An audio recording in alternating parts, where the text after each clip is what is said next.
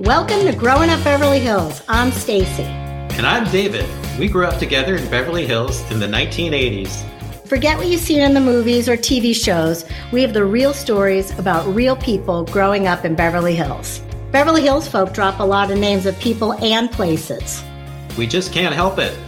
Don't worry, we'll explain it all at the end of the interview in the Beverly Hills Breakdown. Enjoy, subscribe, and follow us on Facebook and Instagram. Hey, Stacy. Hey, David. It was so great to have Allison Martino on. How cool is she? She is so cool. We had so much fun with her, and I felt like we, we were like buddies. We just got along with her great. We had so many things to talk about, and I think we're going to have to have her on again because we had so many stories to share. Yeah. If you're from LA, you've probably seen some of her posts on Facebook because she has an amazing site with a huge following called Vintage Los Angeles. And there she posts the history of Los Angeles, and every post goes viral, and they're so much fun. We've always enjoyed it, but we didn't really know Allison. No, we didn't know her at all before she came on the show because she was a little bit younger than us in school. But we learned a lot about her, a lot about Los Angeles, and a lot about Beverly Hills. It was so much fun. Yeah, I really felt like she was a kindred spirit. Another place you can listen to her is on Spectrum News. She has a show there called Eye on LA on Spectrum News. You could either watch it on TV or get the app if you're not a Spectrum customer. Yeah, I didn't know they had an app. That's so cool that you can listen to her there. And then we learned a lot about her father, the famous singer Al Martino. What an interesting guy. Holy cow, is he interesting? We learned so much about him.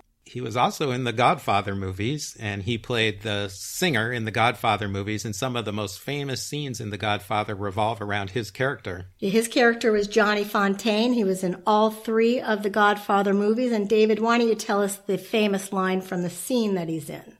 Well, I wish I could do the accent, but when Marlon Brando says, I'm going to make you an offer you can't refuse, it's to get his character into a movie. And then Bam, there was a horse head in the bed. Yeah, that leads to the horse's head in the bed. well, we sure enjoyed this one, and I think you will too. Let's go right to it, David. Allison Martino, welcome to Growing Up Beverly Hills. Thank you for having me. Allison, it's so great to have you on. We've been wanting to have you on since the beginning of the show. I've been wanting to talk about my hometown for a long time. A lot's happened. Well, we are thrilled. Thank you. So we know your dad's from Philly, and he's the famous singer Al Martino. So I assume that that was part of the reason that you guys moved to Beverly Hills. Yeah, my dad was from Philly, and it was 68, 1968. Variety shows were really popular, and, and dad was getting invited on those. So it was actually his record label that encouraged him to move to Hollywood.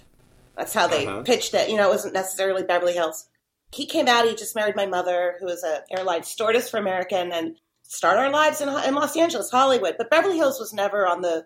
It wasn't because Beverly Hills wasn't what we know of it is today. Right. You know, no no famous mm-hmm. zip code or anything like that. And they looked in Encino, they looked in Hollywood, Westwood, and there was a house that kind of stood out to my dad on Rexford Drive that ended up being our house for 48 years. Mm. Yeah, wow. and and he really wanted it. There was a bidding war between himself, Mel Torme, and Aaron Spelling at the time. Oh wow! Yeah, and I know that Dad got it because Aaron Spelling. I don't think the Mod Squad had quite became the sensation as it was today, or he would have got like five of those houses. Yeah, but Dad got it. My dad had two other kids, but they were older than me. Okay, so I was like the lucky kid who got to like you know choose my own room, and that was oh. my room the whole time. And we lived there for. My mom just sold the house four years ago. So were you born at Cedars? I was born at Cedars in Hollywood. Yay! so I have a Hollywood and Beverly Hills in me. I uh, went to Hawthorne School, which is the elementary school, and, and then Beverly High. Yep. And it was like a college campus, uh, Beverly High, when all the four major elementary schools merged together. Yeah, we were seniors when you were just starting out at Beverly. Yeah. Yep. You probably looked up to us. And... I, you know, I, I, it was barely intimidating when four schools get together. Yeah. Like I do describe like what was Beverly Hills like growing up. Like were there a lot of celebrities, and you know, I remember like, well, I mean, but I didn't look at them like that, and sometimes we didn't know who our friends' parents were. Yeah. We just didn't know. You know, like we're we're having our own issues on the field and we're we're doing yeah. our things in school and we're trying to make friends and I don't ever remember who's your parents. Right.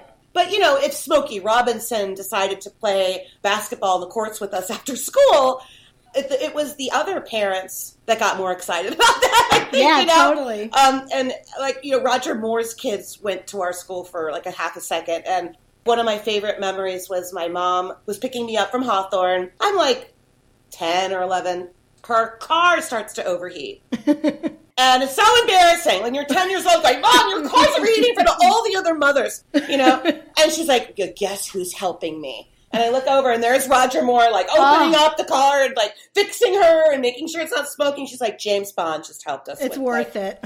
He probably installed an ejector seat. no kidding. It's like there were little moments like that. You know, if I graduated, I looked out in the audience, there was this sea of like, you know, Academy Award winning actors. It was just a really cool place to grow up because it was a community and, you know, restaurants like the Hamburger Hamlet that we all sort of saw each other at and parents were friends with other parents. There was an industry in that Beverly Hills area, but our, none of our neighbors were in the industry. Right. Uh, you know, I grew up across the street from Edward G. Robinson, and we would see Fred Astaire in, in the post office, or Lucille Wow. Ball, Lucille Ball at Hamburger Hamlet, Doris Day riding her bike. These are the memories that come to me immediately. Mm-hmm. But I Yeah. can't tell you that I have hundreds of them because it just felt like a village. I didn't look at stars like we sort of now because these were real movie stars at the time. You know, seeing Natalie Wood shop for her mom, you know, in a, in a little mom and pop shop like Toby's for clothes. Mm-hmm. There was no Rodeo Drive as we know it today. It felt more like a village with like, you know, JJ Newberry, a hardware store. Uh, Yeah, it probably felt like a lot of different small towns where you could go Yes. to the five and dime and eat at Yeah, the lunch Woolworths. counter and Woolworths. oh my God! Now you're gonna bring up another memory because Here this you is go, when I, right? when I talk to you guys. Yes, I remember the JJ Newberry. So it was it was right by Thrifty, which now everybody calls CVS. Yeah. but I still call it Thrifty. Yes, me too. Me too. Oh, remember Food King? Sorry, everybody that's listening. to Yeah. this. there was like a Food King, and you could walk through the Thrifty, through the Food King to Beverly Drive, and then you'd be in the JJ Newberry. Yeah. It was two stories, and they sold parakeets and fish. Yeah. and and, you know, and uh, and I used to buy a lot of arts and crafty stuff type Mhm. stuff. So it was. I mean, I hate to say it was more creative, but it felt like we were exposed to more kid things, even children things. It was so much more kid friendly Yeah. and a lot of our families or friends of our family had charge accounts and you could go to the Yeah. toy oh, store Oh, and yeah.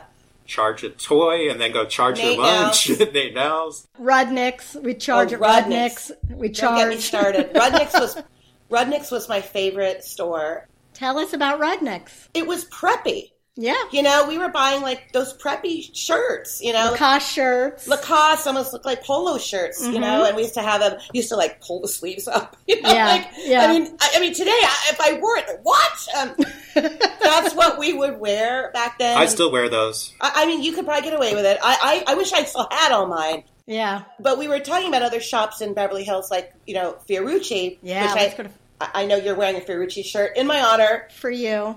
My classmate at Hawthorne, around fourth or fifth grade, her mom was Miss Israel. Oh. this Oh, beautiful wow. woman, and her daughter dressed so cool. I was like, where does her daughter get all these clothes? They were super new wave, you know, crazy hot pink colors with you know flashes of leopard and you know Mhm. plastic and spandex and all this. Something right out of Xanadu. Oh. And um, her mom was one of the founders of bringing Fiorucci to Beverly Hills Oh, wow. from Europe. And it was at the Beverly Theater, which was a beautiful old Egyptian looking architecture bank that we all saw movies at growing up. Mhm. And in 1979, they turned it into a Fiorucci store, which was shocking because it was so big. It was so wild looking yeah, too. wild looking, and the stores were really like the windows were super risque, and you could roller skate up to the front. Yeah. And I mean, I think that's when I realized I was living in a really cool era. You Yeah. know, Yeah. there there was Camp Beverly Hills up the street. Yep. We were also very exposed to like the Century City Mall at the time, which is a completely different mall now. Totally. And I don't like it, sorry. Um, Me neither. and Westwood Village, this was the most bustling. You couldn't even drive your car in there on the weekend. There was so many people. It was American graffiti of the 80s. Oh, yeah. You know, Yeah. and you and then there was video ar- arcade in there and let's talk about going to the movies during the 80s was Ugh. really an epic experience. It was. Yeah, and we know? could do it on our own from a very young age. I mean, my mom dropped me off in Westwood at 12 Oh, years old and picked me up Oh at yeah, you know, absolutely. Or we would even take the bus at Oh, 12. yeah. yeah. Did you take the bus, Allison? I took it from Wilshire Boulevard or Sunset. You know, now I wasn't allowed to take it into Hollywood. no, no, no, no. but Only I, I could take it west, you know, and I could I could take it to Gayley or you know get off at Westwood. But there was like Ship's coffee shops, and Mm-hmm. there just seemed to be just didn't seem as shishi, uh, whatever, as affluent as as the Beverly Hills reputation is now. And my zip code was nine hundred two and zero. I thought nothing of it at all till the TV show Yeah. and then I would go back east because I had an, uh, my parents also had a house in Philly, so I had this very interesting life of going back, living in Beverly Hills, and then in the small town in South Philly.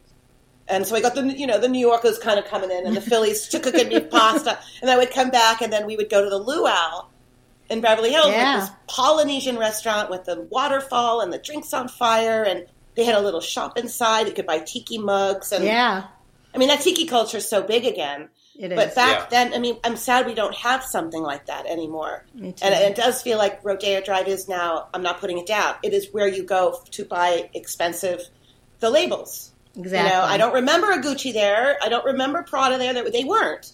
There was Giorgio, Giorgio. right, and Bijan, and, and that was sort of it. I worked at Allen Austin. You know that was Okay, yeah. And, and Theodore, remember Theodore? Oh, was, come on. so that's where we went shopping. You know, or, or you know Maxwell. You know, like a store like Theodore, Mm-hmm. I think they were the first shop that sold a T-shirt for a hundred dollars, and I remember Totally. that that was being a really big deal, and that was like 1986 or so, you know. And I'm, I know I did not get one. Priscilla Presley had a shop, a boutique, Bis and Beau, which I Oh. think was on Robertson for a very short time. Mhm. That was like a big deal to Yeah. shop in for my mom or something. I, yeah, I just don't remember seeing the labels on the 70s and the 80s. They were mom and pop's own Yeah. stores, you know, and like Peter Garland, who owns Porta Via today, Yes. his parents had a store called Mr. G, and I think Right. that was on Rodeo.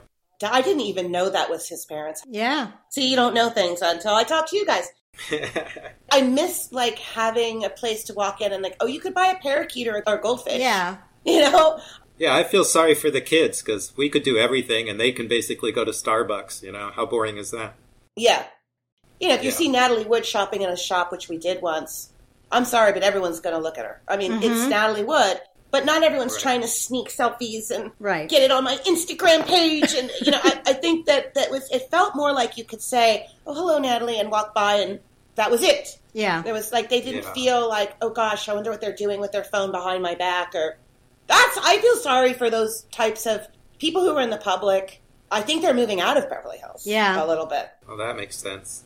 You know, I have a question now. Speaking about that, what was that like growing up for you? Because your father was famous, and I would assume, like when you guys went to dinner at Dan Tana's or Hugo's, did people come up to you or anything like that? I don't have memories like that. I, I would say that the way it was is that people like my dad would run into their peers. Yeah. So if you ran into Andy Williams at a, at, mm-hmm. or, or Nancy Sinatra, you'd just say hi, hi, hi. How Right. you doing? How's the road treating you? What are you going to Vegas soon? You gonna be playing that club? What's going on? You know. But I didn't. They were more just friends. Yeah, Of- and, and uh, like the way you'd run into your friend. That's why Hamburger Hamlet was so interesting. You'd walk in on a Sunday. By the time you got to your table, you've said hi to fifty people Yeah. because th- that's the way you sort of you know saw your neighbors and your colleagues and whatever you, your business was. I probably knew my dad was someone not so much living in L.A. Mhm. When I'd go on the road with him, Oh, okay. and then he'd play small towns. Did you go on the road with him, like when you were a kid? Yeah, I did a lot. hmm I missed a lot of school. Uh, well, that's fun. My dad was, uh, you know, primarily a, a singer. Mm-hmm. He was not an actor, even though he was in The Godfather, and he made one great movie. Dad, you made one movie, and you did it good. Not only is your dad in The Godfather, your father is Johnny Fontane from all three Godfathers, Allison. He got very lucky there, and he was great. He was. his job was to sing in, in live audiences and perform. Let's tell everybody what kind of singer your father was. I don't like to say the word crooner only because he hated that word, but I, I would say he was he sang standards. Okay. So he was a romantic singer from the you know I can only say today everyone responds to Frank Sinatra, so you have to say the Sinatra era. But Yes. back then there was there was my dad and there there was Andy Williams, there was you know Vic Damone and, and Mhm. you know Perry Como and th- those guys were the originals of Yes. their field. Vegas was just was exploding around the late 50s early 60s and through the 70s so I went to Vegas a lot Mm. When he would perform there, he'd get three or four week engagement. Wow. So I could spend the summer there, but I didn't. But I would go back and forth. But but Atlantic City was really the where I spent the most time. How fun. Yeah. So that was fun because back then in, in Atlantic City, it was not gambling. It was No. it was carnival. So the Mm. whole boardwalk was nothing but carnivals, skee ball, and Mr. Peanut Man, and roller coasters, bumper cars, Wow. the horses that would fly and go into. The, I mean, it was insane. And I remember my mom telling me like maybe it's seventy eight or nineteen eighty or. Well, I'm really sorry, but Atlantic City's not going to be as fun for you anymore. The kids are going to be all casinos, and ki- kids are not allowed in the casinos. So I'm like, what? I'm going to just stand on the boardwalk the whole time, not be able to go in anywhere. I adjusted. Did you have Philly relatives that would come and visit you in, in Jersey? My entire family was in Philly and Jersey. Yeah, That's the entire family. I'm the only Angelino in both sides of my family. Oh yeah. So I, I feel really like special. I'm the only one. Your dad's life is really like I just think it would make an amazing movie. It was. It Have you thought of that? Well, I think we've all thought of it through the years. Even my dad considered it. He was writing scripts with a few people who didn't like the way they turned out, and they went in the trash. because a lot of it is really, it's really hard to do when the person you're making something about is not here. right. Um, I think I could tell his story, but without him, it's it's hard. Mhm. So I share a lot of his stories on Instagram, on Face. I, I feel like I am writing his story Mm. through my through my childhood growing up here, and, and, Mhm. and adding a lot of elements of vintage LA in it. So there's that that I do. But maybe one day someone will approach. There's a lot of elements. Even before he was a famous singer, he fought in Iwo Jima. He fought in Iwo Jima on the front lines. That's this guy was the real deal. He ran away when he was 15. Tell us that story, please. you know, he was in Philadelphia and he had to hitch, hitchhike from Philly to you know to California. So he went down to Texas and then up and stuff. He got You kidnapped. hitchhiked? Yeah, I got kidnapped once. Tell us. Oh, I mean, I, I wish I had recorded him, and so he Oh. get, all these stories were just wild. But yeah, he got he got kidnapped, and they put him in the back of some some house, and they the walls were real high, and they they put him to work. He got shanghaied. He did. He somehow got out, jumped on a train. I mean, his whole story of just getting here. He was really the very fascinating time in American history. Anyway, when he got there, he was too young to go in. So he asked an older gentleman if he would pose as his dad and say he was 18. Mm. So, no, Oh, they wow. did not check any paperwork. They wanted soldiers. you know, yes, anyone that was willing to go today, you're be checked, you know, fifty different ways. But so he ended up going, of course, never knowing this war would be the most proud thing he's ever done. You know, Mhm. died almost died a few times. Yeah. You know, had shot in the hand, shot in. The, I mean, you know, Oh. anyway, went blind on Iwo during combat Wow. uh, for several Oh days. There's a lot. I mean, every single person who ever served any uh, war has a story yes. luckily I've I've heard a lot of them. So I think when he came back out of the war and he went back to Philly, had no idea he had a singing voice or anything like that. He said he used to whistle a lot. So he had a childhood friend who became a famous singer before him.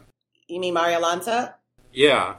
Mario was a big star at the time, and he was like one of the 1st Mhm. tenors to cross over to pop music. He was friendly with Dad. There was a song called "Here in My Heart," which ended up being my dad's uh, first number one single. Yeah. and Mario was going to record it, but he d- let Dad record it.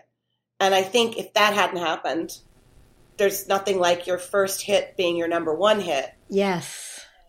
He also had a break. He won a talent show in 1952, uh, Arthur Godfrey's talent show, which was a big, big one, right? Yeah, I think Eddie Fisher also won that at the time, and Dick Haymes. Yeah, that was a, a very popular time. It was like a, you know, Dick Clark. We know Dick Clark as, as American Bandstand, but Arthur Godfrey was also another. This is 52. Mm-hmm. He won. He had many, many great areas of his uh, career where he was excelling and getting larger. Then he had to uh, leave America for seven years at the height of his career because he. Uh, Well, that sounds like another movie. I think it's another podcast. That's a whole you know, nother thing. so uh, yeah, we'll we'll we'll visit that part too. Okay. But we will say the mafia was involved. Well, yeah. so let's just say that when Dad took that part in The Godfather, it was no stretch. yeah. okay. now, talking about that, that part in The Godfather I've always heard was kind of written about Frank Sinatra. That's just a rumor we're never going to ever get past. Um, Yeah. It's sort of a composite of many American Italian Italian American singers at the time. Mario Puzo knew my dad's background. They were friendly. I think some of it was loosely based on him. But that doesn't mean that it's a bad thing that people associated with Sinatra at all. Um, Yeah. But Sinatra made bigger of it than it was. Okay. So he Did Sinatra ever talk to your dad about it? he never spoke to him again after he took the part. Oh. Sorry, it's true. Uh, and he and he had a, actually had him blacklisted from Vegas for about twenty years. Oh my god. I was wondering about that. I, Frank Sinatra doesn't seem like the kind of guy who would like that kind of thing. Just, I mean, I don't get it totally, uh, but uh, Yeah. Somebody was going to take that part anyway. My, I think it was Dad though, because Yeah. they were on the same label, and they were going after the same songs. Because you know, Yeah. back that back in the day, you know, people like my father, they didn't write their own songs, Right. so they were Right. pitched music through Capitol Records or whatever re- record industry you had. And I, I think there was competition there. They made a movie about my dad. He'd have fourth billing in his own movie because because like you know it's like first is Frank Sinatra, you know, then it's going to be Sam Giancana, you know, then it's going to be like Marilyn Monroe, uh, And then Al and, then, and then Dad. Like there's so many elements. It's like Dad is just like this story like that happened around all these bombs dropping off around him. Well, that's often the way a movie is. I know, you know, a tremendous survivor, and, Yeah. and went and sang till he was 82 years old, and would have been singing if he hadn't passed away so suddenly. wow. But Beverly Hills was the place that he liked to come back and relax because he uh, really enjoyed cooking and food was a big part of our family. So when he wasn't on the road, lugging his pots and pans with him, by the way, that was in his Really? contract. In his contract, he had to have his pots and pans. Why? He liked his own cooking. And he cooked? He oh, cooked himself? Ah, my mother never cooked a meal in 48 years. Oh my god, your dad did That's all the cooking too? Italian families. Italian. Wow. You know, when he wasn't performing, he enjoyed entertaining. So he loved to have his his showbiz friends over. I mostly grew up with comics. I don't think singers hung out with singers. Well, singers and comics were playing the same night. exactly. So they bonded on the road together. Uh, you know, a, a comic always opened for a singer. Okay. So dad would, you know, if he was had George Carlin for several weeks or at a time, then hang out with, with George at that point in his life, or Norm Crosby or Shecky Greene. These were all the people I kind of grew up around. That's now that I knew was different than my friends because Tell us. I don't know how many eight or nine year olds would understand some of the comedy. Right. You know, because they're really very old school and. um well, these guys might have worked cleaner on television, but I'm sure they were filthy uh, behind the scenes. At home. there was definitely versions that kids should not hear. Yeah. My parents were cool, and I used to hide under the dining table. And my dad had this long, long, like beyond dining table that could fit sit like sixteen people. Wow. Big, heavy wood, and I used to crawl underneath it and lay under there and listen to everyone, and I mm-hmm. would tape them. and at one point, I put it in a planter during dinner. And then you know how back in the day, a tape recorder would just stop when the tape Yeah. was at. My dad heard it. What the What's hell? is- You know, he's looking at me. Did you record? That? And I'm like, don't. That's you can't do that. You know, he was so like. Later, years later, he'd be like, "Bring those tapes out. I want to hear those tapes." You know, because like a lot of his friends were passing away Yeah. the years. They were older. Those would be so great to have. Do you have them? I have them, and I haven't listened to them in a really long time. oh but, my god! Um, you can hear, you know, clanging and plates and forks, and you know, it's like th- people Amazing. pouring wine and hearing these funny. I think their laughs made me do it. They were always laughing, and they were always Yeah. laughing really loudly.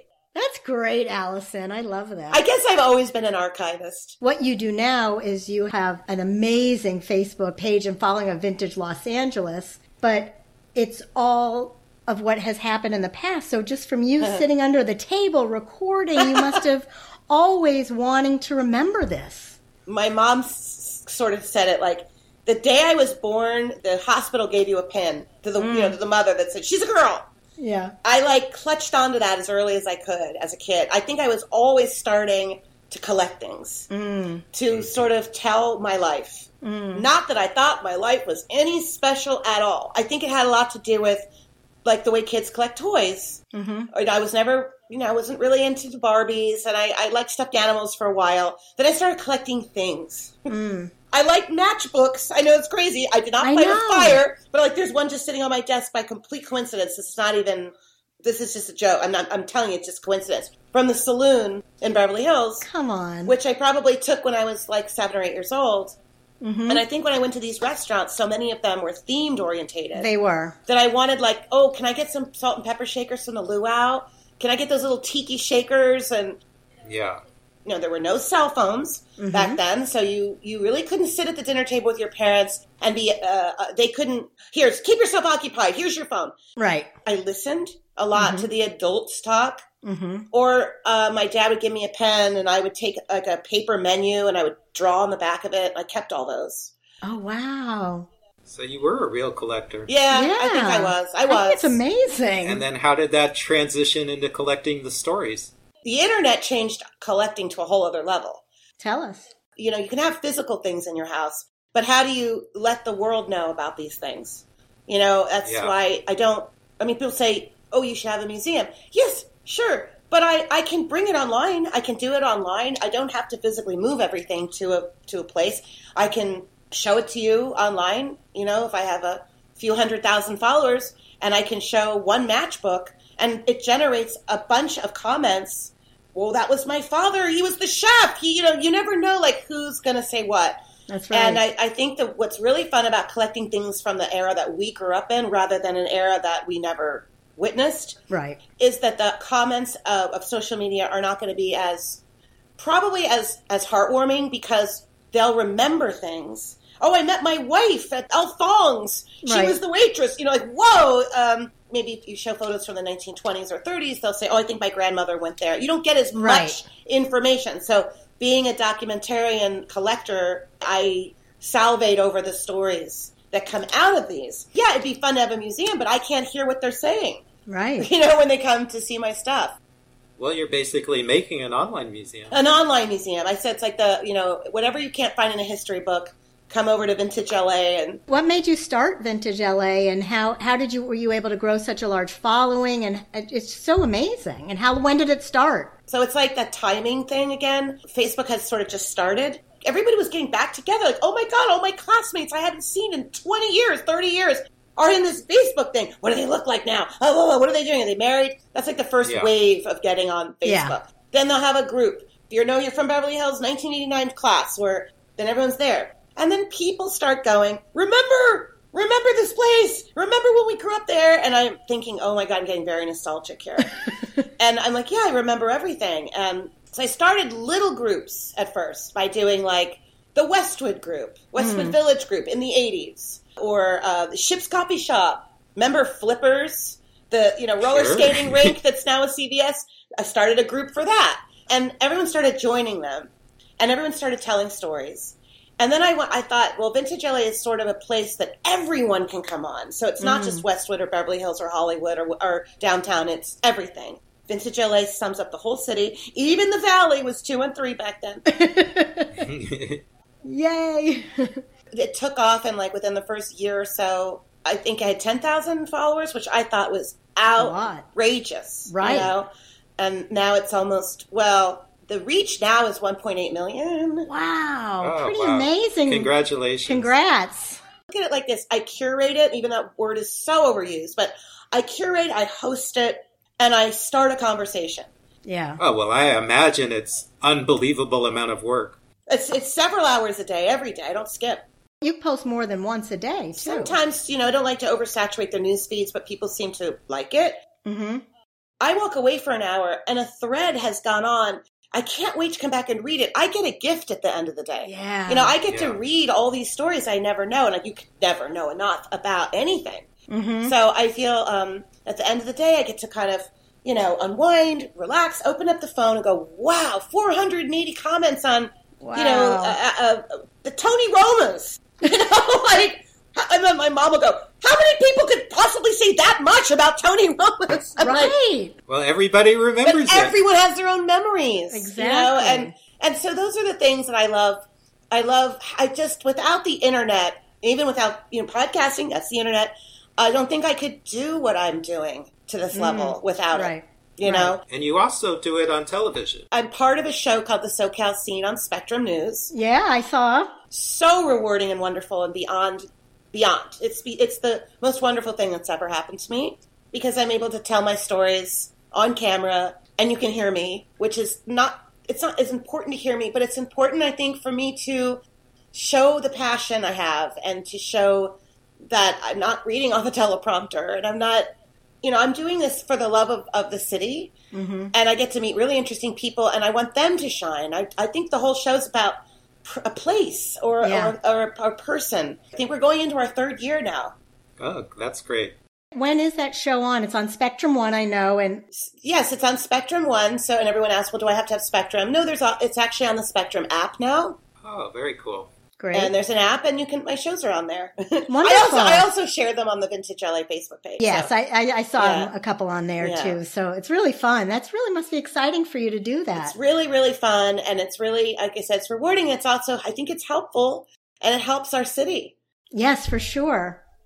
There's just been so much has changed. You know, I grew Mm-hmm. up around the corner from the Sheik's house. Oh yes. If anyone's listening, look up Sheik Ali Fassi on my face. I mean, that was I, I wrote this article about that. It took me years to write it. Oh, that is a topic that we do want to cover on the podcast soon. I mean, anytime I have done more research on this sheik, you know, that the, the she- it's a sheik's son, you know, moved to LA, but he was a sheik. You know, he wanted to open up a discotheque and, Right. you know, he wanted to be really in with the neighbors. But how he didn't succeed with that was putting naked statues Yeah, I was going to say the naked people on Sunset. with fake fur on um, hair. and hair and like, you know, And painted nipples. Painted nipples. I all in very peculiar colors, you know. This was a gigantic mansion right Tell on Sunset mansion. Boulevard. the Whittier Estate, the most beautiful home at one point, the Whittier Estate. And when the Sheik took it over, he actually painted it green, but Mm-hmm. it was not green of a green that we know. this Like was ma- manure green, like manure. I mean, it, it was like it just was the uh, cruddiest looking green. You know, and, and then that's again the statues went up, and the, the, uh, it was just so amazing. There, I've never seen more car accidents in front of that house because every it was the top attraction. I don't care if Natalie Wood lived there You're or. Jack Benny lived over there. They went to see that Sheik's house. Well, this was a crazy time in Beverly Hills because there was the Iranian Revolution, Yeah. and Yeah. so many people from Iran moved to Beverly Hills, and there was protesting going on. Oftentimes, we had to be walked to school Yep. by, you know, kind of escorted, and it was a really crazy time, and it kind of just changed everything in Beverly Hills. It did, it did, and he was a big part of it. Hey, Allison, on was, was the Sheik's house? Was that the house where the jerk was filmed? So yes, the jerk was filmed at the Sheik's house. My friend Carl Gottlieb wrote the jerk, and I said to him, "What was it like shooting at the Sheik's house with Steve Martin?" He said, "Well, it was the only time in the movie we didn't have to set dress anything. Oh. It was all perfect for that. a clam-shaped bed, and you know, really, you know, really gaudy paintings on the wall, and a full-on disco, and um, That's awesome. I love that movie. I'm going to look at it much differently now. I never knew definitely worth rewatching for LA purposes. for sure. You know, LA LA movies. Um, and I know Down Out in Beverly Hills is one of the best, but The Jerk is up there. That's right up there, too. I mean, it's And I- Century City too. yes, and Century City was a completely different place. And I, I wrote a story about that recently that I'm proud of because, again, it was all about the photographs. I read it and it was really good. And I loved when you talked about heaven and I loved Yeah. cuties and, and, oh, I mean, Century City was everything. I have been told that I'm in the um, make people cry business. Oh. Well, you make me smile, not cry. I know. your. I think I tear I tear at the heartstrings because of my stories. Are they go right back to the root of your child, inner child, you know, Yeah. and things that sometimes again that they'll say on my threads, I didn't even remember, and I'll cry over something. Mhm. Documenting is so important. Yeah. Mm-hmm. I do enjoy it. It never feels like a job, Wow. but it's something I don't know if I'll ever stop doing. yeah. Yeah. You're kind of taking on the legacy of Huell Howser. Do you ever think about that? in a digital way. Yeah. Yes, I've been told many times, but I think I'm more Well, of course, we all love and remember Huell Howser. He's been gone a while. I don't see myself like that, but I appreciate the the comparison very much because there's not a lot of us doing this kind of thing. But um, I also love Ralph Story, and I, I think that Yeah. he's probably my number one the, for the journalistic side of it, doing it on on news programs. You know, I think that the SoCal scene I do is almost like a combo of Ralph Story and Huell Howser because I am uh, in a reality based going through places with people that give it that Huell Howser feel, mm-hmm. but it's Yeah. also a news program. Yeah. And you're an insider. He was an outsider, Huell Howser. I don't know. I, I can't. It is so hard to compare on any level. We just have our way. A, Well, he was a different generation. a different you. generation, and also Yeah. the internet is such a. Like, people have called me the the DeLorean of the internet, mm. which is very a great '80s sort of throwback reference for me. And I do Mm-hmm. feel, and I know you guys will both appreciate this. We grew up half our lives without the internet. Yes. Yeah. you know, and half our lives without cell phones. And Yes. we seem to be just fine.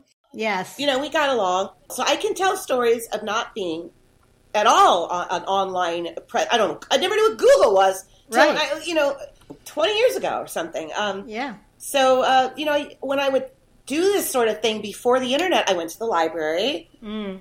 There was no eBay. I couldn't find the books I was looking for, so I had to go to the library or I had to go to flea markets. Wow. Or you'd ask your parents' friends, hey, mom, does your friend down the street have a matchbook collection from the last 30 years I can go through?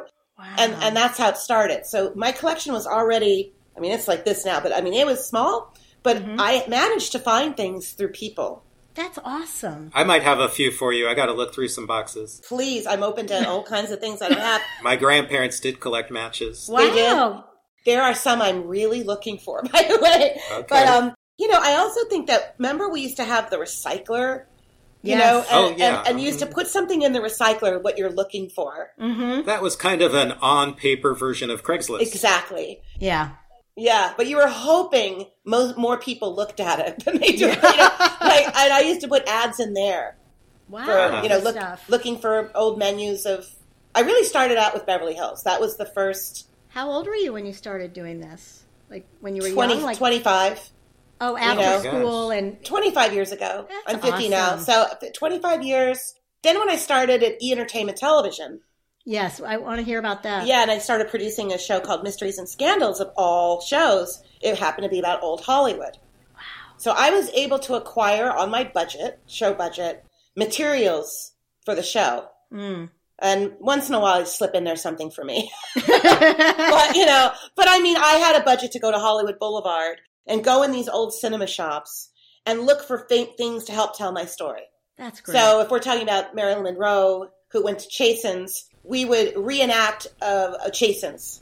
So I'd get a Chasen's ashtray, maybe a, maybe a stir that says, you know, one of the, um, uh, why am I blanking? The um, Swizzle sticks. swizzle sticks. So I would like go to Hollywood Boulevard and like, do you have any swizzle sticks from old restaurants? they thought I was nuts, you know?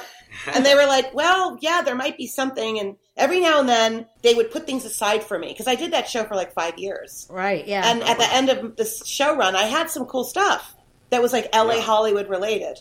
Mhm. And then I would acquire photographs of you telling us like Marilyn Monroe or James Dean stories. You always told talked about Hollywood and where they went and where they you Yeah. know, where they shopped, where they where they had dinner. And so I would get photographs of the Villa Capri, you know, or Frascati's or Chasen's and and then I would uh, be able to make copies of those. And so I had like a file of photographs. Wow. So when I started Vintage LA 20 years later, 15 years later, I already had a, a stash Mm. of photos I could start posting. That's That's so cool that you were interested in for so long. Yeah, way before this. Yeah. Yeah. Now it turned into a, a thing. Yeah, a mystery. I mean, a, a brand. I don't know. I mean, who? I never would have thought that my love for old, and it's not old Hollywood. It's old LA, Yeah. and there is a difference because when people ask me to do old Hollywood podcasts, sometimes I don't do them because I don't know that much about old Hollywood Right. as I do about places and things and where people lived. And Uh-huh. I love movies; they're my first love, but I'm not a Hollywood historian. right. Going back to high school, did you have any idea that you would be doing something No, like this? never, never, never, never. I wanted to be a drummer. I wanted. Oh, a drummer. I wanted to be a drummer. I, I, went- I was in bands and stuff. Like I wanted to be a rock star. You know. Were you a singer? No, I wanted. To, I did. I, I sang in choir. It was terrible. I was nothing like my dad, but I wanted to play the drums. I was actually not bad. At the drums. The drums I was good at. Piano I thought I was good, and I, I really annoyed everyone really bad. But um, I mean, I thought I was going to do that. But and I went to music school, Grove Music School, and I couldn't read music Okay. to save my life. So I had, I had an ear. You know, there's always music in my house, so Mm-hmm. Yeah. I picked up on the ear was it was just constant musicians in and out of the house. But no, I never imagined that this would be you know, after I did the e- Mysteries and Scandals show, uh, reality TV kind of came in and took over, and I had to go do that. You worked on a lot of cool reality I shows, did. a lot of my favorites. You did Re- really okay. I uh, yeah, I mean, I love Trading Spaces, Celebrity Rehab, and Intervention. oh my god. Those god, are three that I would religiously watch. ones. I watch. I watch them too. I it's funny with the line of work I do now. I never talk about that era of my life, so it is interesting to talk about. I mean, I could tell you some stuff later. Well, another God, one. I- I mean, I have so many stories. Celebrity Rehab must have been the wildest show ever made. I have more stories about celebrity rehab than probably any show I've ever worked. Oh, and, and intervention because the two the, the two were different in many ways. The intervention was more of a, a documentary, Yeah. documentary Yeah. uh, TV. They were very very sick. The Mm-hmm. problem was with that show, not a problem, it's the wrong word. I'd say, as a producer, there are things that you have to be okay with to sleep at night. Okay. And when I was first going out for that job to be a producer on intervention, the creator said, um, We're following the life of a person who's addicted to drugs, addicted to sex, addicted to stealing, all kinds of uh, problems, but we're going to help them and get them into rehab.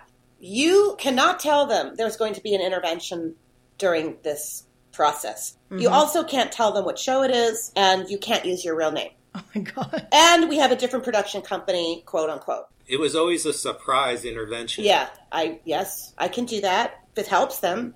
Mm-hmm. I came on the show after there was already a few seasons, and I saw it was working. You know, the ratio was working. So uh, okay, but it was a challenge when you become friendly with them and you kind of do that to them at the end. And I, I, You have to go to a strange city and see this life on the street. I mean, I had guns pointed at me. I've had, I mean, I producers running for their lives. Wow. because we Yeah. used to put uh, you know microphones on our people we cast for our show, and they would basically they're living the life, and we're just recording it. We're not. Wow. At the end of the day, they're going to be off drugs. We're going to Mm-hmm. show them what their life is like. You know, their parents were on board, their families were on board, their their their loved ones were on board. Everyone gave us permission. We wouldn't just go in and do this, and right. we did not support them with any money. Wow. I couldn't take any money to buy any drugs or anything like that. But there were times when I would get into the into I was following Mike Starr around from mm-hmm. Alice in Chains, and I thought he was a little more than just addicted. So I, I really thought he was mentally ill. You Yeah. know, and and there comes a point where I, as a producer, cannot help him. Mm-hmm. He needs help Real serious help. like go into right. like commitment committed Right. and i was in a van with him filming him uh, doing drugs with his dad in a van Wow. and it got so bad in there that i got high Wow. i'm sorry he's passed away now Mm. i called dr drew and i said this one is different Yeah. i think we're going to have to get this one different kind of help and i don't know if he'll do it i don't know if he'll Right. be willing to do it but i'm out of here Wow. you know uh, because it's i'm a producer i'm not a drug counselor Right. but i became one you know I, I sat in about 40 to 50 aa meetings with them all you know i really learned a lot and i learned Yeah. about i just learned a lot and i really am just so so grateful for the experience Yeah. so incredibly grateful celebrity rehab was totally different because they know what they're in for Yeah. and they're getting paid yeah.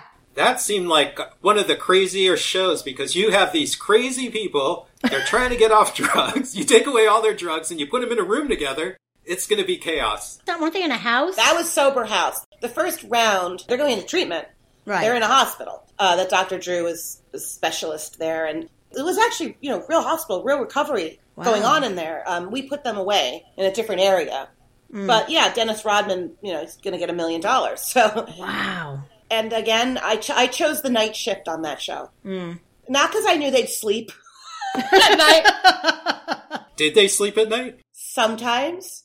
Not real. I mean, no, they all were all different hours. Yeah. But um, I felt I actually could know them a little better. Mm. Because, like, Yeah. during the day, the executives are coming by and there's more producers and there's production assistants running all over and there's craft service and there's, yeah, it, there's more cameramen and it just felt like chaos all the Yeah. time. And then when I would come in around 11 o'clock at night, there'd be like a stripped down crew, like seven of us. I filmed. I was one of Yeah. the, you know, filmers. So I got to do some of my own camera work and and do my interviews with them and find out where their heads were every day and and then we moved them into sober living Wow. and that's where it got crazier especially Yeah. especially the first season Yeah. That was bad. Yeah. How could a producer be prepared for any of that? I can't imagine. You know, I mean, yes, you have drug counselors on site and they're there. If one just goes fleeing from the house and decides he's going to get crazy again and go buy drugs, we're following him in a van, like a, in, a, in, a, in a van behind him like narcs. Wow. You know, and then if they end up meeting up with someone who's going to give them drugs and we're Right. filming it, we do look like cops. Yeah. So that's why, like, I'd have guns, like, you know, we need to back up. We need to get out of here. You know, I mean, but I was really committed to the show. Really committed. I, I really liked a lot of them. Rodney King was one of my favorite people Oh wow. that I ever met, and he felt like he didn't deserve to be there. He had a inferiority complex Yeah. that I felt was so different than most celebrities Mm. who actually don't. um, they actually like attention and Yeah. want to have more airtime, and he didn't. And I always felt when I would sit out with him like, at the sober house we had, there was a p- outdoor pool, and when everyone was sleeping, him and I would just I'd put my camera down, take off my talk. microphone, and we would sit and, and sit on the lawn chairs and talk for hours. That's cool. And he said, I don't know why I'm here. I don't know why would they want me here. I'm not a celebrity. I would say make the best of it. Yeah. It's a God given gift. These are gifts. Yeah. You know, if you can get free counseling and I don't know, it didn't work out. You know, he passed away and Yeah. I had to deal with a lot of that. I lost a lot of friends from that Oh, show. so sad. Addiction is the worst thing. And I, I won't go back to that sort of lifestyle of producing that kind of work anymore. Good. So then I moved into this business, which is the complete opposite of just telling. Well, it's still telling stories. It is telling stories, yeah. You got proficient at it, and Thanks. you're great at it. Yeah. Sorry I went down that road right there, but I hadn't talked about celebrity rehab in a long time. No, but it's good, Allison. It just shows how many different areas of expertise that you haven't been involved in or telling the stories of. I think it's Yeah, really guess- cool that you've had these different chapters. I think that you know that's very interesting. I never looked at it that way. Is um, each job anyone has that le- you go into another job, you learn something from the past one. And as a reality TV producer that I was for ten years, that's probably why I document so much because I cover everything. Right. And in reality TV, you have to cover everything. And did you get that shot? Did you get that shot of them just drinking coffee? you know, like. And now I like I, I you know I overly shoot and I overly um, and I love Instagram for Instagram stories, how you can shoot a little bit of your life or where you are or places that you've been. That's just great. And it's, Yeah. it's so fun. I don't know what would happen if they ever took my internet away. Don't They're worry, not going don't to. worry, they won't. God, I couldn't do it. I'm like, I'm worse than the ten year old. Allison, let's circle back and Yeah. tell us a little bit about your high school experience. Yeah, I want to hear about. Weren't you were you friends with Monica Lewinsky I or the was. Menendez brothers? Were your Oh. grade? You had some of the more infamous people in your class. You had uh, the mysteries and scandals people. Isn't that funny that they went to my school and then I went to do mysteries and scandals? Yes. Because Did you he- do one on them? I did one on the Menendez, yeah, yeah. Not not Monica, but um, Menendez, yeah. Because I did a, a mysteries and scandals where I thought outside of the box. I didn't want to do a person anymore. I want to Mm-hmm. do a city. So I did Beverly Hills Babylon, Wow. wow. which, which I'll try to get loaded and put it back on YouTube. Please it, do. It was everything from you know Doheny Mansion Estate, that, that bizarre murder, the double murder there. From that to the Menendez to Manson, and then to George Michael in the park to Zsa Zsa Gabor slapping the cop. Oh, I love it. It was a really good show. I did it in '99, so long oh, it ago. sounds so good though. Um, but yeah, so everyone always asks me, you know, who did you go to school with? Who was your, you know, like, well, I had more of the infamous, you know, uh, kids Sounds that that came. way. But yeah, I did. I, went, I graduated with Eric Menendez, okay. and Monica was, I think, two years younger than me. We were in acting class together. okay. Did the Menendez go to Hawthorne with you? No. They No, didn't go to Hawthorne. no, neither did Monica. I, the Menendez came in the last year Oh. of, of high oh. school, so we didn't know them that well. Okay. to- I did go to their house. I went to You the house. did? So I could picture the house. Yeah. wow. and and I even went to the house after it happened. wow. Yeah, that was so shocking because it's one of those sort of murders that you don't you don't think they did it at first, Right. you know, and Yeah. and you're like, oh, poor Eric. It's like when we first heard about O.J. Simpson's, like when Nicole died. we're, Oh, that Yeah. poor O.J. You know, it's like you know, oh, you must feel terrible. Um, Poor OJ. well, I said it. I had been. I had been to a, a. I had been to a pediatric AIDS party one week before that the, those murders, and we saw. and you saw them? Yeah, I saw OJ. Yeah, OJ was around everywhere. He My was- uncle was yeah. good friends with OJ, and he was somebody we'd see a lot. Oh my god! I wish I had gotten a picture with him, and just to, because I doc because of the way I document. I wish I would but I saw him, and the next Sunday, my mom comes running in, going, "You won't believe this! Nicole uh, Nicole Brown Simpson, OJ's ex-wife, was murdered." Wow. and we just saw him. Yeah. And I go, Wow. poor, uh, poor OJ. You know? Nobody's saying that now. no, no, we caught on right away, we caught on quick. right away. And the Menendez was a similar thing where I was working in a rock and roll memorabilia shop, and my best friend called me. She lived on Elm too, Yeah. and said, "You won't believe this. Eric and Lyle Menendez's parents were uh, parents were murdered. It's all over the news." And she goes, "And I was just on the news too." And I went, "Okay." so I'm like at this store, and I go, "Turn on the TV." There was a TV there, and there's my friend in her white convertible LeBaron. Pulling up next, like to the Menendez, the news crews everywhere, you know. And she had the line that they repeated over and over on the news. Things like this just don't happen in Beverly Hills. People's parents getting murdered, you know. And then and I think it was my dad said, "Yeah, right. They were murdered by the mafia." Sure, you know. I don't think we bought that for too long. Right. I do think they were abused by you know their Yeah. father. And why are you killing? Why are you killing your mom? Yeah, You know, I mean, No, and they- then you go back. they took it a little too far. it's beyond a little. You know, I mean, they planned They were it. excessive. They, I mean, uh, can't you drug them instead? Right. I mean, yeah, did you have to kill him and the shoot her in the face five times? I know you were getting very uh, bad here, but I just, I don't have a lot of sympathy. I have sympathy Yeah. for people who are abused, of course. yeah. How about Monica? I do have sympathy for her. She's the sweetest. Just love her, and I. I think if that happened today, it would be treated, you know, with a, a Me Too movement in mind. I mean, her life would have been a lot different. Yeah, Yeah. she's sensitive. I made her cry once in school. Aw. and, it was over an audition thing with that I some something we were auditioning for. I got in and she didn't, and Oh. you know it was like because she was in the drama department. Whatever, I loved her. She was great. I didn't know her that well. Yeah.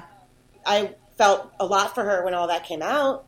Yeah. You know, and I thought she was really strong to yeah. go through all that. Yeah, and you're right. I think incredibly right. strong, even to this day, the way she can talk about it. she's really amazing. And Yeah. and you're right. There was no Me Too to sort of blanket you. Nothing. You know, put a blanket over. She you. was blamed. She it was, was the blamed, other way yeah. around. You I know, know. it was She was like on Amy her own. Fisher, Monica Lewinsky. These people who are, Mm-hmm. you know, now we would consider a victim were considered the instigator. See, there are things that are good about about the future and moving forward, and how things have gotten better in that sense. Mm-hmm. You know, I don't think we would blame anyone today for that, and it it is a different. And, Yeah. and social media has helped. Yeah. You know, social media helps. You know, you can actually have your own forum and tell your stories. And It's true. I do like seeing her out there, and and she's she's very cool. She's Yeah. you know we, we're grown ups now. We're grown up now. I know Yeah. when she was 16 years old. Yeah.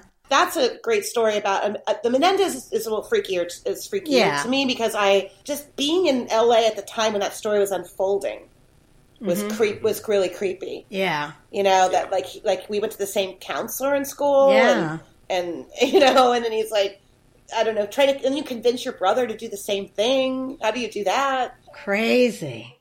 I always heard like my, my best friend's mother, Richard Dreyfuss, was like in her class, and David Schwimmer went to Beverly, so he was a couple He's years with us. older. He was an art. Oh, okay, there you go. Angelina Jolie is is Yeah. a couple years younger. I mean, I, like I said, I didn't realize till later that some of the people I grew up with parents were We're famous. were famous, yeah, Yeah. or, or worked in the studios and you know their Sure. names, and you know.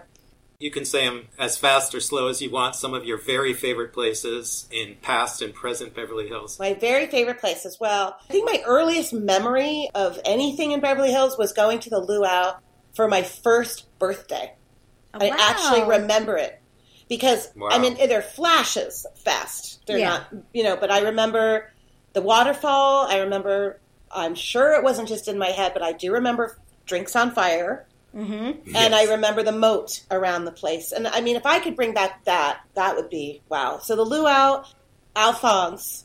Used to Yeah. love Alphonse. You go downstairs. My dad used to say, "We're going down to China," you know, like because these stairs would like take you down. Alphonse was one of my favorites and Nate 'n Al's because it was next door to the toy store, so I could always go to the toy store if we were going to one of those two restaurants. I restaurants. think we lived true. we lived the same life. The Toy Mart was Toy like Mart. that. The Toy Mart, Remember yes. the remember the lady with the big eyes? Yes. Yeah. Yeah. And the punch card.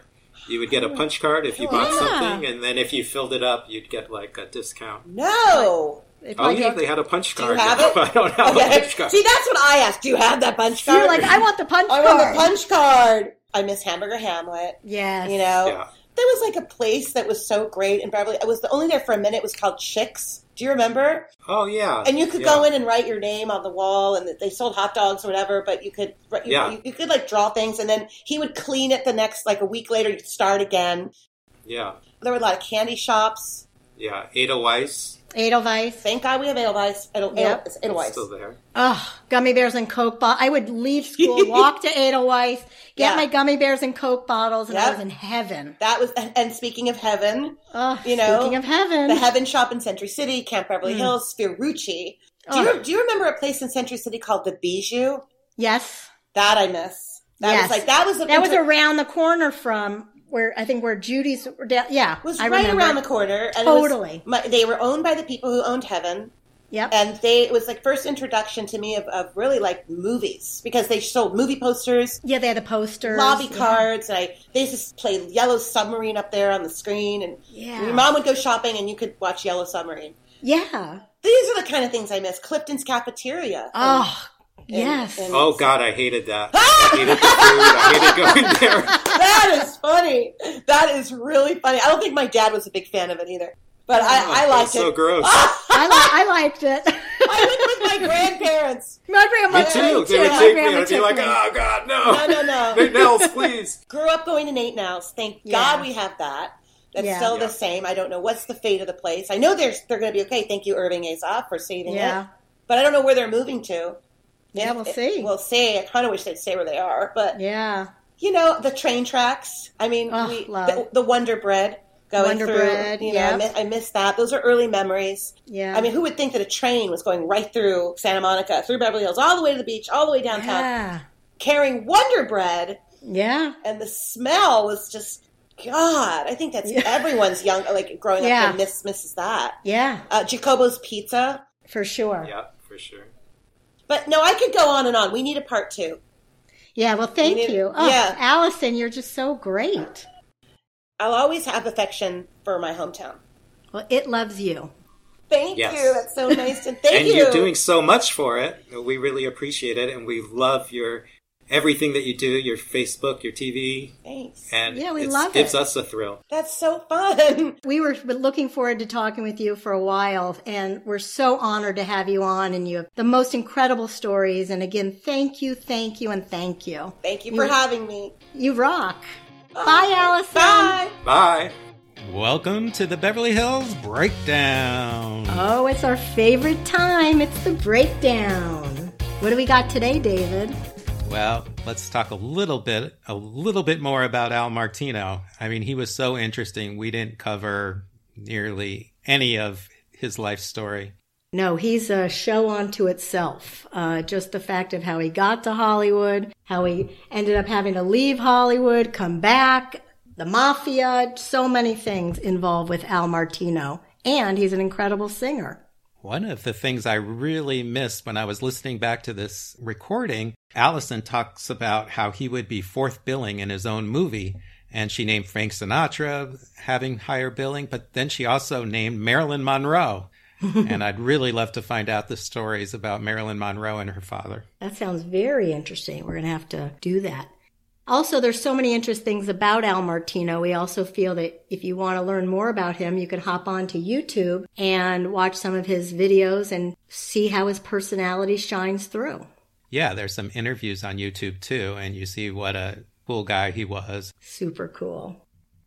One of the people that Allison remembers seeing around town who was so famous was Lucy, and we love Lucy. We do love Lucy, and we talked about Lucille Ball. Right after she passed away in 1989, my family moved into her house. My mom had found in a back room where they had all these Desi Desilu films and stuff, a canister with a lot of Lucy's jewelry. Oh, And my mom didn't know what to do with it. So she had Lucie Arnaz's, her daughter's phone number, was able to get in touch with them. And Lucie Arnaz came back to get the jewelry. But I think my mom was bummed because they didn't really say thank you or they're too excited that they got it back. But anyways, my mom did return Lucy's jewelry back to her daughter.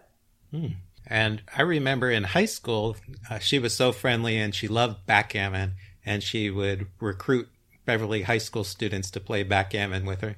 Oh, wow. Then she mentioned Thrifties, and that was a drugstore in Beverly Hills that was became a chain. I don't know how many Thrifties there were when we grew up, but the Thrifties we loved was in the kind of the east end of Beverly Hills, and we all loved it. We loved it because you got to get three scoops of ice cream for 25 cents. Yes, they had the cheapest ice cream in the entire world. And the most delicious. And it tasted good. I think they still brand, maybe Rite Aid brands their ice cream as Thrifty's ice cream today. Yeah, I think all Thrifty stores are now Rite Aid, so they do have Thrifty's ice cream still, but it's not 25 cents. No, I think it's still cheap, but not 25 cents. I think I remember it as a nickel a scoop and then a dime a scoop. Uh, well, you know, all I remember is a quarter for a lot. Oh, and then the scoops were weird. They were like a weird shape. They weren't round. They were like small cylinders. Exactly. You know, they had a metal thing and they stuck them into the ice cream. It just came out like exactly like a metal cylinder. My go-to was a double scoop, one scoop orange sherbet, one vanilla. So it made kind of like a creamsicle. Ooh, not bad. I liked a rainbow sherbet myself. If I would get one scoop, it would be rainbow sherbet. Twins. then she brings up Nate 'n Al's, and that's really what is a staple for everybody in Beverly Hills. I don't think there's anybody who ever lived in Beverly Hills who didn't eat at Nate 'n Al's. That is true. And it was the Jewish deli and a place for everybody to hang out. It was the best Jewish deli in Beverly Hills. It was the only place to be. Old and young celebrities you would spot there, and people could have a charge account where you could just charge everything to your family, and people really abused that as kids, I think. For sure. It was uh, before uh, no cash was needed. We really enjoyed it. One of our friends, uh, Patrick, he looked a lot like Griffin O'Neal, Ryan O'Neal's son. He did. And we would go to Nate 'n Al's and they would not believe he was not Griffin O'Neal. and they would not let us pay. That's awesome. They just said, oh, don't worry about it. We got the whole check. no problem, Griffin. We'll see you later. so we would eat for free. Sorry, Ryan O'Neal, you probably paid our bill. Oh, well. One of our other favorites that we talk about is the Hamburger Hamlet, which uh, closed down just a few years ago. And it was so iconic. I mean, there were a few locations in town and they had big red booths and you would get really onion soup fondue with the cheese melted on top and just incredible food. We loved it. All the stars were always there. It was kind of like a local hangout. Uh, the people who own the Hamlet also own two of my other favorite restaurants. They had what started as the Hamlet Gardens in Westwood and that just became the gardens and it's a beautiful building and then they also owned Kate Mantilini's which is one of my favorite place was one of my favorite places to eat it's yeah another great la staple Kate Mantilini and a really fun place to hang out after hours totally oh she mentioned one i hate clifton's cafeteria She's talking about the one in Century City. There's actually a really famous one downtown that they've restored.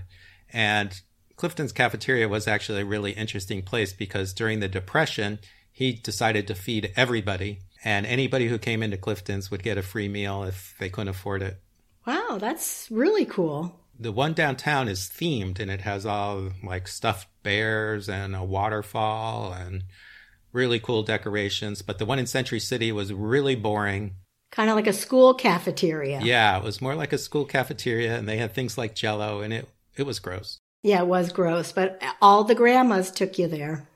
Every time your grandma came in, you went to Clifton's. That was in Century City, and that's something Alison talks about is Century oh, City. Yeah. We talk a lot about Century City because Century City was our biggest mall right next to where we lived in Beverly Hills. It was always an outdoor mall. Yep. We never had an indoor mall anywhere near Beverly Hills when we were growing up. The first one was in the Valley in Encino. And we never went to the Valley because we were from Beverly Hills. I've still never been there.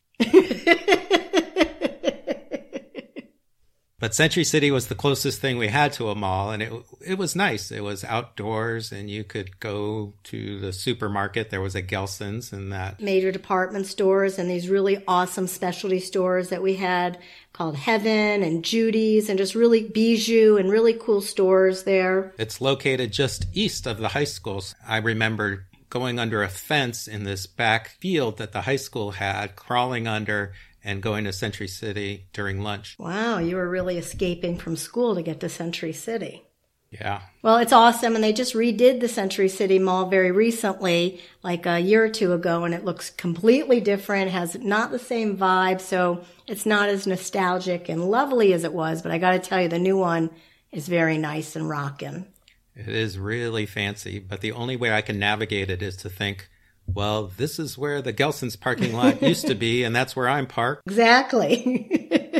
it's very disorienting at times for somebody who remembers the old one. Exactly. Westwood is just west of Beverly Hills, and we could take the bus there, and it was just a really thriving, exciting place. It's kind of a village that was the servicing UCLA. It was well, it's kind of like the village town of UCLA. So if you're a student on UCLA, you hang out in Westwood. It's like where you would go get lunch and it's just below the UCLA campus.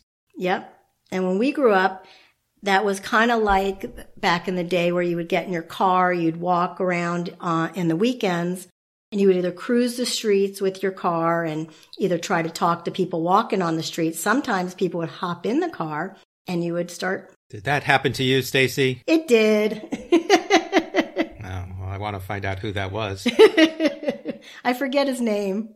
Uh, it was so long ago. But it was also had tons of movie theaters, and they were huge old movie theaters, and that's where we would go see movies as well. I remember seeing Star Wars there, every big movie, and we'd have to wait in line for big blockbusters. And... Oh, for sure, for sure. And we would get some Stan's donuts while we're waiting. Oh, I love Stan's Donuts. That just went out of business, I unfortunately. Know, they know. had my favorite donut, which, which is, is, actually called the Huell Howser, named after Huell Howser, who we'll talk about. But it was a, a giant stuffed donut with peanut butter and then had chocolate on top. Ooh, that sounds good, actually. Yeah. But I'm more of a Boston cream kind of person. Oh, you were blowing it. Yeah. Oh, you know what I really loved in Westwood was Falafel King. Oh, yeah, totally. The best. The greatest falafel ever. Yep. And speaking of Huell Howser, Huell Howser was this guy on public television who would go around and talk about different places in Los Angeles. And he had this kind of attitude like he was seeing everything for the first time and everything was amazing. No matter where he went in Los Angeles, he'd just be like, oh wow. And it could be like a, a mailbox. But he he loved our city. And before him there was a guy named Ralph Story. Ralph Story kind of looked at places more from a news point of view and he would report on them rather than kind of experience them with the people that, that were there now like Huell Howser did. And he had segments on the news. He had his own shows. And then he would talk about things that were no longer in Los Angeles. I see how Alison says she relates more to Ralph's story because she's more about preserving what's being missed and missing what is gone. Uh, she's more like a, a documentarian. Yeah, and I think she gets more into the places and lets people then chime in their memories. Mm. So she's, you know, I think that's kind of what Ralph's story did more than Huell Howser would jump right in and start asking people, well, what do you think of this if he was Right. in an ice cream parlor. What do you think of this ice cream? Do you come here a lot? wow, amazing. Little different styles. yeah, so I, I see it as a chain. You know, there was Ralph's story and then Huell Howser, and now Alison Martino. are lucky to have Alison Martino with her own take on it. And we enjoy it and we loved having her on. Well, David, it was another great interview, and this time with Alison Martino. I got to tell you, it was a lot of fun. And I look forward to hearing from her again. And I look forward to just following her and seeing all the fun things that she does. So it was great talking to Alison. Yeah, I think we not only made a podcast, but we made a new friend. Yeah. Anyways, it was so awesome. So thanks again for listening. Like us wherever you're listening and give us a five star rating while you're at it. We need some more ratings. Do it. We need our friends to share our posts and our pages. We need more followers. Help us out. We love you guys. Bye. Bye. Suicide has personally affected my life. If you or anyone you know is struggling or having a hard time, there is help out there. Please reach out to the Suicide Prevention Hotline at 1 800 273 8255